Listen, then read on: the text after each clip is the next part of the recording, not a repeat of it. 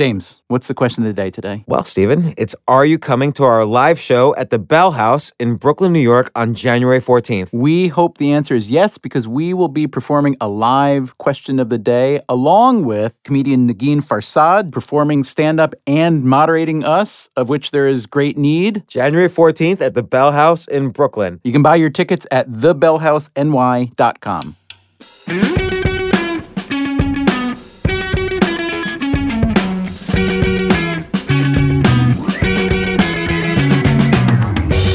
Stephen, Stephen, Stephen. James, enough. James, James. We got to know now what you've written down on that piece of paper. I see it right in front of you. We got to know what the top things you think you're good at, and I may be skeptical of them. And we got to know the top five things that you're really, really bad at. And I might be skeptical of those too. But remember, my opinion means crap.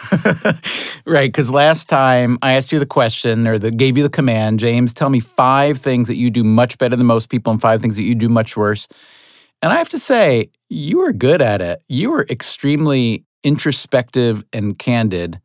And I don't think I'm going to be that good, but here, l- let me give it a shot and give you my list. Tell me, what are your top five things you're better at than most people? You know, I- I wrote this a couple days ago when I was anticipating this recording session. When your when your when your egomania was at a high point. Exactly. Apparently, I look at number one and I think, how on earth could I have put that under something I'm good at? Because I wrote down humility.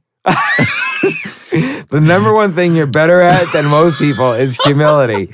Like, were you? Did you do that as a joke or? I did not, and I was sober, and I was trying. But I guess it. do you it- drink at all? I drink a little I don't bit. think I've ever seen you drink anything. I- Um, we don't, you and I don't drink. We hang out like during the day. yeah, we've we've gone out. We went out with all the um the Gluckstress and her people. Oh, I had a couple yeah. of drinks. I had a couple little kind of cocktail type mixed drinks, All which were right, all right. I had water. But I um I I I really did have humility. Like uh all right, I'll, I'll believe you. I'm not but judging. now that I think I'm about not it, I judging think you at that all. the person anybody who'd put that on their list can't possibly be. So I put I down have writing. no opinion on that. I or if you do, it's a bad opinion. I also put down writing. I do play piano better than most people. No, I to agree with you on writing. Fairly good piano player. I believe you on the piano. I've never heard golf. you play. I put down golf because even though I'm not yet a very good golfer, I'm definitely much better than most people, and that's fairly recent. Okay. I've been working hard on that. and the that last I'm time you played, what was your score? And I'll tell you my score. Uh, the last time I played, I shot an 85. The last time I played, I shot a 145. All right, So, the higher the better, right? The higher, absolutely. No, and I know because you're good at sports, so I know to um, believe you on that.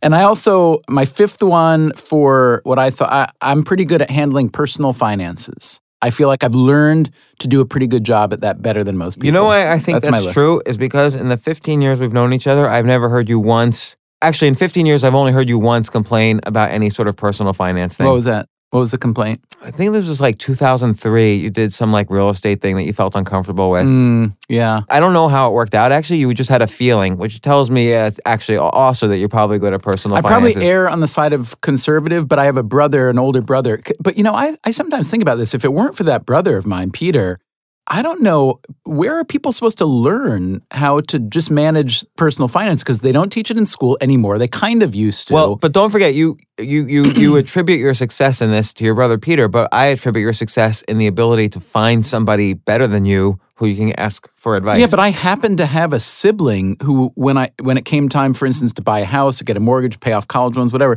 someone who really knew this stuff. Because if you just look at the environment into which everybody is, you know, kind of shoved out, and to try to figure out how to make sense of the marketplace, you know, uh, especially with a lot of the writing I've done with Freakonomics and so on, we kind of ridicule the very irrational or very suboptimal choices that a lot of people make when it comes to, you know, playing the lottery or not saving money or blah blah blah. But Well- you know, it's hard to blame people because all the signs encourage them to do so. The states run the lotteries for God's sake. so let let me let me I think there's a broader thing that you're better at, which is again, you just mentioned Freakonomics because what happened with Freakonomics? You associated with Steven Levitt, who is smarter than you about economics. On personal finance, you associated with your sibling Peter. On golf, I know you just got a trainer.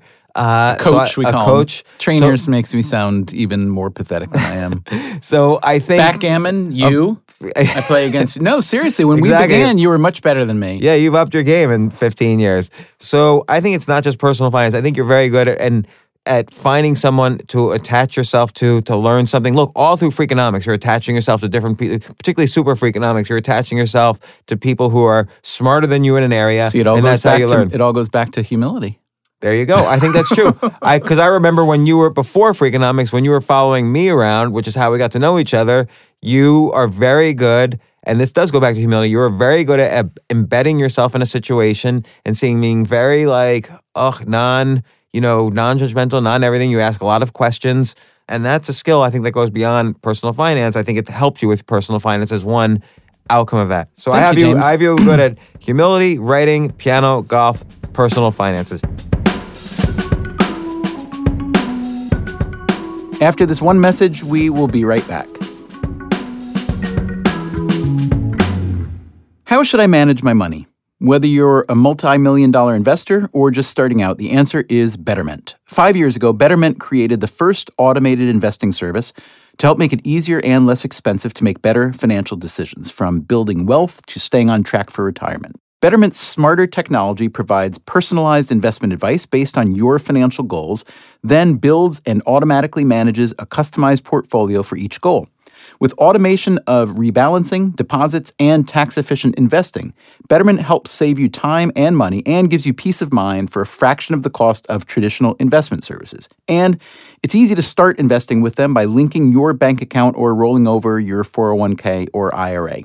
Betterment is already managing billions of dollars for more than 100,000 customers. Don't you want to be a smarter investor? Sign up today on your computer or smartphone and get up to six months of free automated investing. Get the offer and full terms and conditions at betterment.com slash question. Betterment, investing made better. Sign up today at betterment.com slash question. Now, what are you bad at? Here are my bad ones. Uh, driving. So when I Oh, drive a should've put- car, I should have put driving for me too. yeah. All right. Well, you- we can expand license. the list. We can we can go to ten. So here's the thing. I've never been in an accident. I drive quite a lot, but I really think that I'm just not a great driver. I don't see, Well, you know that statistic. but I'm very, yeah, I do know the statistic that something like 80% of people grade themselves at as being above average, which technically could be right because average could be very, well, very let's low. say they, they, they uh, they- above median. Yeah, above median. Right. But um, but here's the thing: because I don't think of myself as a good driver, I'm a pretty I'm a careful and defensive driver. And it's not like I drive 30. I drive, you know, whatever, a little above the speed limit. But You're I like a just like grandpa. like if if there was a real driving test where you had to drive, do a lot of things at speed and maneuver and like back up and da da da, I'm a bad. I'm relatively a bad driver. But um, Well, uh, but knowing that could make, as you say, could make you a good driver. So I don't know. It's it's part of self awareness. Okay. I'll give you something I'm bad at. I'm I'm very impatient. Really. Can't get past it. Yep. I'm impatient and I get more impatient the older I get. I just want things to happen faster. And if things aren't going to happen fast enough or on the schedule that I like, I just don't do them. It's gotten so bad that I can be like with my kids and we'll want to go get something to eat or whatever. And we get there and there's like a line of four people. I'm like, nope, can't wait for that. Let's go anywhere else. I just, I'm bad at waiting. And how can you get better at that? Because that's not even like like self awareness won't even help you with that one. I think it has to do with distraction. Uh, I think I need to find something for my mind to be engaged in rather than thinking about Let me give you an waiting. idea. Please. Whenever you're online and you're feeling impatient, think to yourself, "This is amazing." So many people want the same thing I want. This must be a great place, so it's worth waiting It's for. interesting you say that because that's exactly what I say to my kids when we hit traffic because I hate traffic. I hate, hate, hate, hate traffic. And so I will avoid any trip that I think there's like a 20% probability of hitting heavy traffic. And when we do hit it, I always say, to, and my kids start to kind of get down about it. I say, you know what? The upside of traffic is it means you're coming to a place that so many people want to be in, which means it's inherently awesome. And traffic is the byproduct of that. But I can't do it for myself Okay, what's number three? skiing. So I don't really care about skiing, but I used to think that I was like okay at skiing. I didn't learn until I was a kind of young adult. And then um, I went skiing a bunch. And then one time I went on a literally a ski vacation with this guy who in, very generously invited a whole bunch of friends. It was like a guy's weekend. I And think skiing's kind of a wimpy thing to be bad at. Like everybody, ninety nine point nine. Like that's like a a white right. white person problem. Maybe like I'm oh, I'm not- bad at skiing but down he- the Black Diamond Hill. Maybe, but here's what I'm thinking. It was like it was this thing that I thought I was relatively competent at, and then You're like this, you're not a Kennedy. I know, but then it was a ski weekend, and there were like 20 guys, and not only was I like the 20th best, but like the gap between me and number 19 was like the difference between Darryl Strawberry and you in a batting cage. Who's that? Exactly. what was weird is I thought it was something I was pretty good at, and I can like kind of get down a mount without falling, but I'm not a skier. I'm just not a skier. I'm not a skier. All right. Not a skier. Skiing on the list. We got And- driving, you're impatient, skiing. Seems Oh, like seems like your dexterity is having an issue. Here- I'm also um, I'm really bad at in, I interrupt a lot. Oh, but I do that too. Huh? We, we do that kind of Okay, good. Did I complete my? I, I you know what? That may be five, but I know one. No, one- that was four. Driving, Oh. impatient, skiing, interrupt. I know one more thing I'm really bad at: What's that? ending podcasts.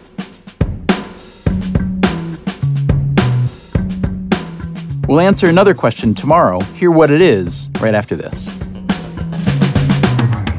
Thanks again to Betterment for sponsoring today's episode. As the first automated investing service, Betterment has revolutionized investing, making it easier, more straightforward, and less expensive to be a smarter investor. Get personalized advice and investment management for a fraction of the cost of traditional investment services. Sign up today and get up to six months of free automated investing.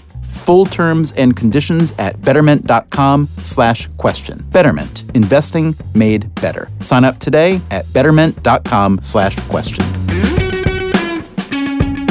And on the next episode of Question of the Day, same question channel, same question time. Here it is. Would you consider there to be more value in a book that's constituted of previously published blog posts or in a naked idea that is yet to come to fruition at all, specifically the idea of the summer subway sneezing glove?